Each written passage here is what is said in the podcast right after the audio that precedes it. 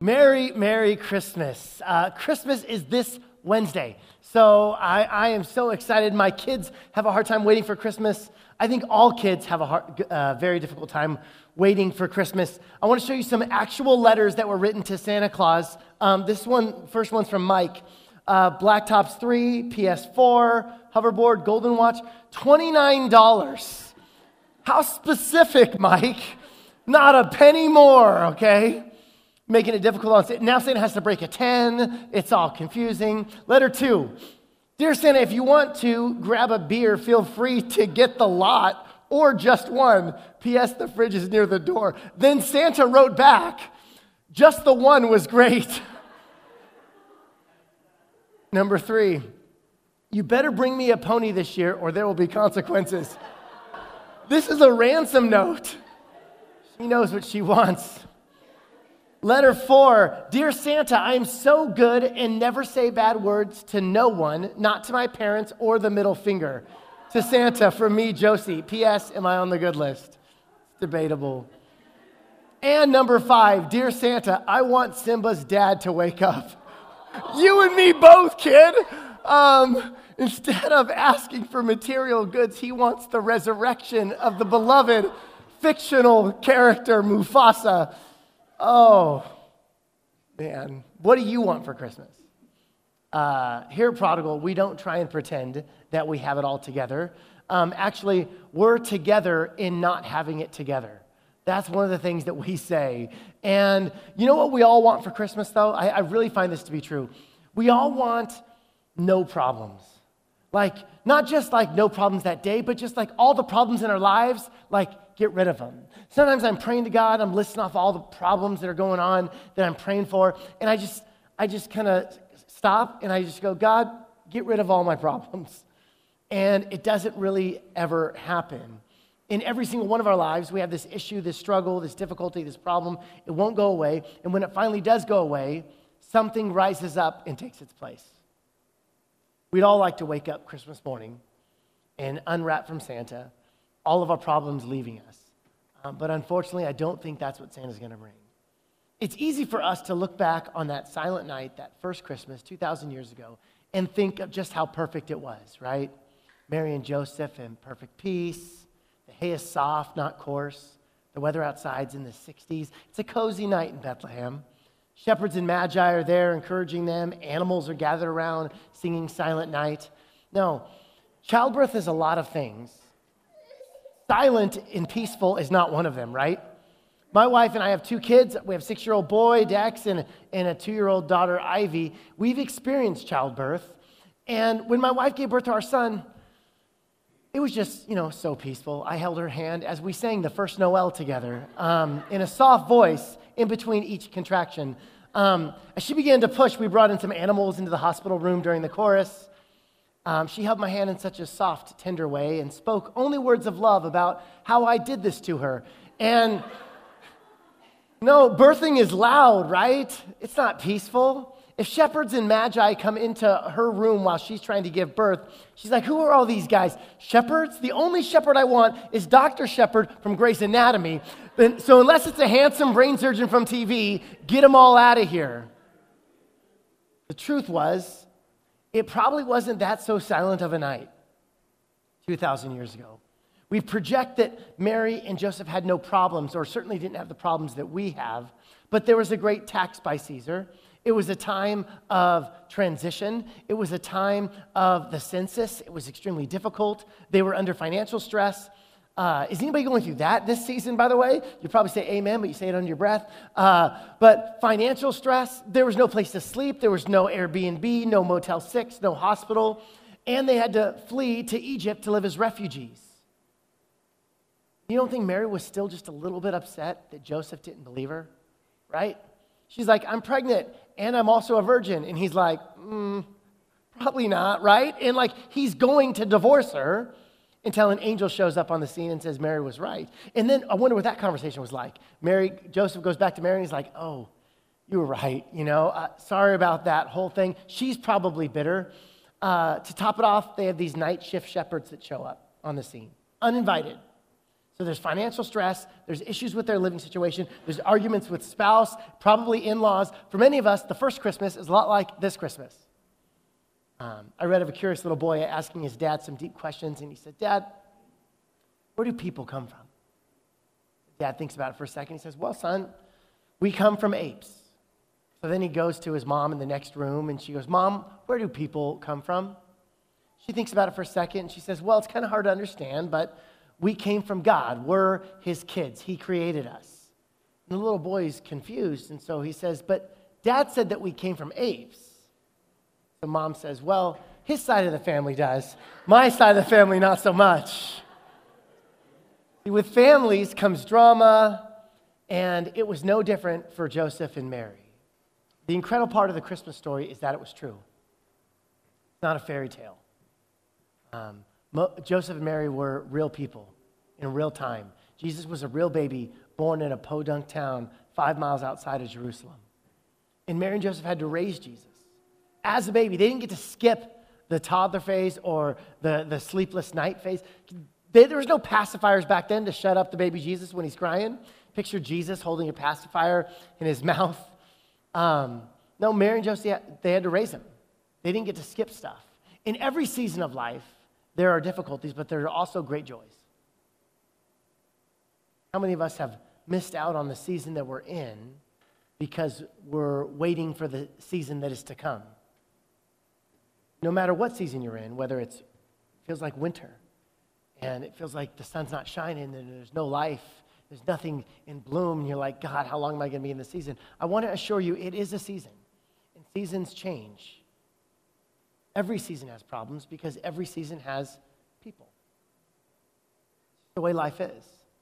There's no saying it's a perfect church, because if there was, uh, when we show up at it, it wouldn't be perfect anymore. Uh, people. People are the reason why there's no perfect place, there's no perfect church. Don't waste this season because you're waiting for the next. So even in the midst of this winter, some of you feel like, man, it's just been raining for a long time in my life. It's cloudy. I can't really see what's next. When's the sun going to come out? Is God even listening? What God might have a lesson for you in the midst of this season. I'm sure He does. But if you're dreaming of the next, you might miss what's right in front of you. We spent the last three weeks in our church unplugging from the virtual world and plugging into the real one. And if you participated in our Be Present challenge, um, you can head to the info kiosk. We've got a, a, you know, a small little gift for you. But we believe that God demonstrates in his value for people by showing up on the scene. That's what the Christmas story is about. God, show, God in a bod. God showing up, meeting us where we are. And the people of Israel were waiting. They've been waiting for this king for years since the time of King David. And they were like, when is this Messiah going to show up? And they were waiting and hoping. And they hoped that when he finally did show up, they were going to get rid of the bad guys, get rid of the Romans. Those people, they're the problems. Get rid of them. But when God showed up in Christ, it wasn't to remove all of our problems, but to show us how to love and to live in the midst of our problems. That's different. Some of us, we've been thinking that certain people, man, those, they're the problem. But people are not problems to get rid of. People are God's Im- image bearers to love. Thomas Merton, famous um, monastic um, monk, he devoted himself to the monastic life and, and often felt a distance from people because he'd be living at monasteries and things like that. And so he had this defining moment, though, uh, in Louisville and uh, he's in this busy street corner, and he has this amazing kind of spiritual uh, awakening. And he says, This is what he writes. This is beautiful. He says, In Louisville, at the corner of 4th and Walnut, at the center of the shopping district. Now, you can change it. At, in Fresno, at the corner of Blackstone and Nees, at the River Park Shopping Center. Um, uh, in Clovis, on Shaw and Sunnyside at the Sierra Vista Shopping. Say, change it for your context. And, and, this is still true. He says, I was suddenly overwhelmed with realization that I loved all these people, that they were mine and I theirs, that we could not be alien to one another, even though we were total strangers. It was like waking up from a dream uh, of separateness, of spurious self isolation in a special world, the world of renunciation and supposed holiness. The whole illusion of a separate holy existence is a dream. There is no way of telling people that they are all walking around shining like the sun. I suddenly saw the secret beauty of their hearts, the depths of their hearts, whether where neither sin nor desire nor self-knowledge can reach, the core of their reality, the person that each one is in God's eyes. If only they could all see themselves as they really are. If only we could see each other that way all the time. Isn't that beautiful? Love God, love people isn't just our purpose statement in our church, just because it looks good on a on, our brochure. No, we really believe that the purpose,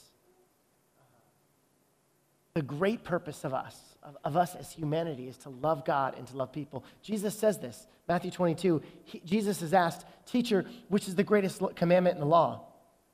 Jesus, Jesus replied, Love the Lord your God with all your heart, with all your soul, with all your mind. This is the first and greatest commandment. And the second is like it love your neighbor as yourself. All the law and the prophets hang on these two commandments. Uh, once upon a time, a person was touched by God, and God gave him a, a priceless gift. In this gift was the capacity to love.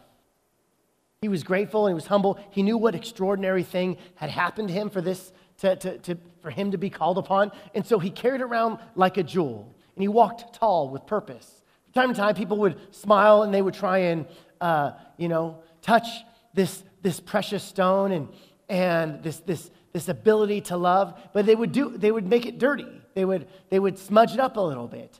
And so uh, every time he loved, he opened himself up to a little bit of pain. And so this was no precious way to treat something so valuable. So we decided to only show it to those who would treat it with care that those that would respect it and have reverence for it. But even that didn't work. Some tried to break in the box. So we built a bigger, stronger box. He kept that love inside so that no one could get to it. And it made the man feel good. At last, he was finally protecting this great gift that God had given him. And upon occasion, when he decided someone had earned the right to see it, he would try and show it proudly. But sometimes they refused, kind of smudged it, or glanced at it disinterestedly. And so, much of the time, he just kept it in, and said, I have the loveliest of jewels in this box. Once or twice he opened it and offered it to people and said, Look, I want you to see it. Look. The passerby would look and look and then walk away and shake his head. The man died and he went to God and he said, God, you gave me a precious gift many years ago. I've kept it safe. I've kept it as lovely as the day you gave it to me. And he opened up the box and he held it out to God. He glanced in it and in it was a lizard, an ugly, laughing lizard. And God walked away from him. Love doesn't stay glowing when it is not acted out, it actually becomes distorted. N.T. Wright says this The same door that opens to let out your love for God is the door that opens to let out your love for neighbor. You are a miracle. You have unsurpassable worth and value. Uh, your, the chances of you being struck by lightning is 1 in 700,000. The chances of you being attacked by a shark is 1 in 11.5 million. Chances of you winning the lottery, unless I bought them before, someone's got to win, right? Uh, 1 in 75 million. Your chances of being born one in 400 trillion. You are a miracle. If your dad stayed at work five minutes longer, you wouldn't be here. If your mom didn't have that glass of wine, you wouldn't be here, okay? You're more likely to win the lottery while being struck by lightning and attacked by sharks than you are to be here right now. You are a miracle. Don't tell me you're a mistake because God made you, God loves you, God's got a plan for you, God desires good things for your life. You have a purpose, you have the gift of love, and it's meant to be lived out, it's meant to be shown, it's meant to be given away. This is the call of God on your life. You're called to love the God who made you and to be a force of love to the world around you.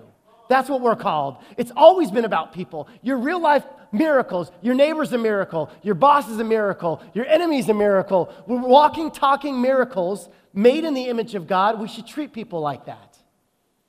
Not problems to be fixed, but miracles to be loved. One of my favorite Christmas stories is about a young couple with an 18 month old son.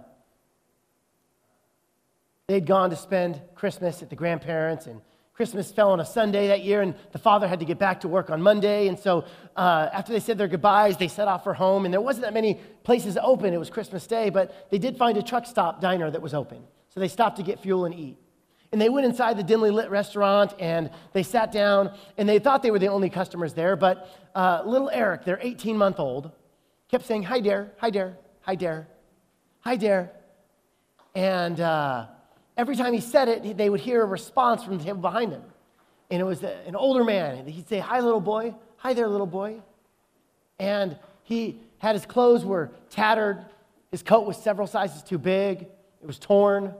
His jeans drug on the floor. They had holes in them. His shoes had holes in them. And when he, he was unshaven, and when he smiled, it revealed that he had no teeth at all. And yet, for some reason, this 18 month old baby is drawn to him. Hi, Dare. Hi, Dare. And every time the man would answer. And finally, the man said, Little boy, do you know how to do patty cake? So then, him and this little boy do patty cake. And, and he's smiling so big, nothing but gums. Little boy, do you know how to do peekaboo? So he did, oh, peekaboo, peekaboo. And he's making little Eric laugh. And he built this rapport. Eric's parents kind of began to feel a little bit uneasy. Husband whispered to his wife, Let's eat our food. Let's get out of here as quickly as possible. So they gulped it down.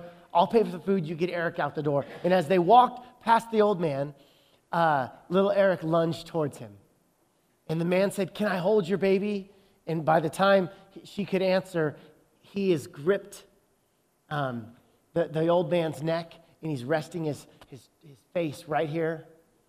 And the old man is hugging him tight, patting him and tears are flowing from his eyes. For a long moment, he held that child and he loved every second. And as he looked back at his mom, he said, You take good care of this boy. And she said, I will, sir. Then he gave Eric back to her and said, Thank you. Thank you very much. You have given me my greatest Christmas present.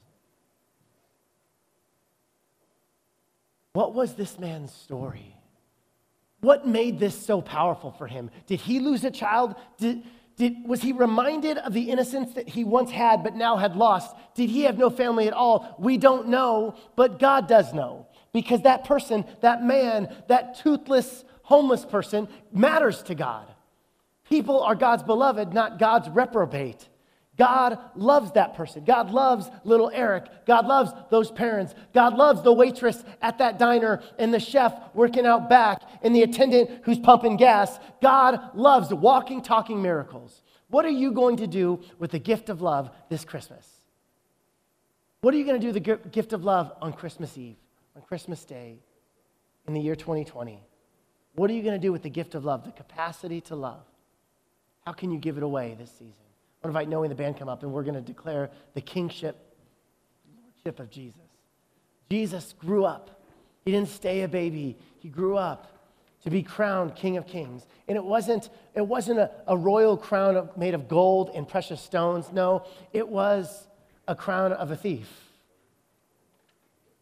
And it was a crown of thorns placed on his head.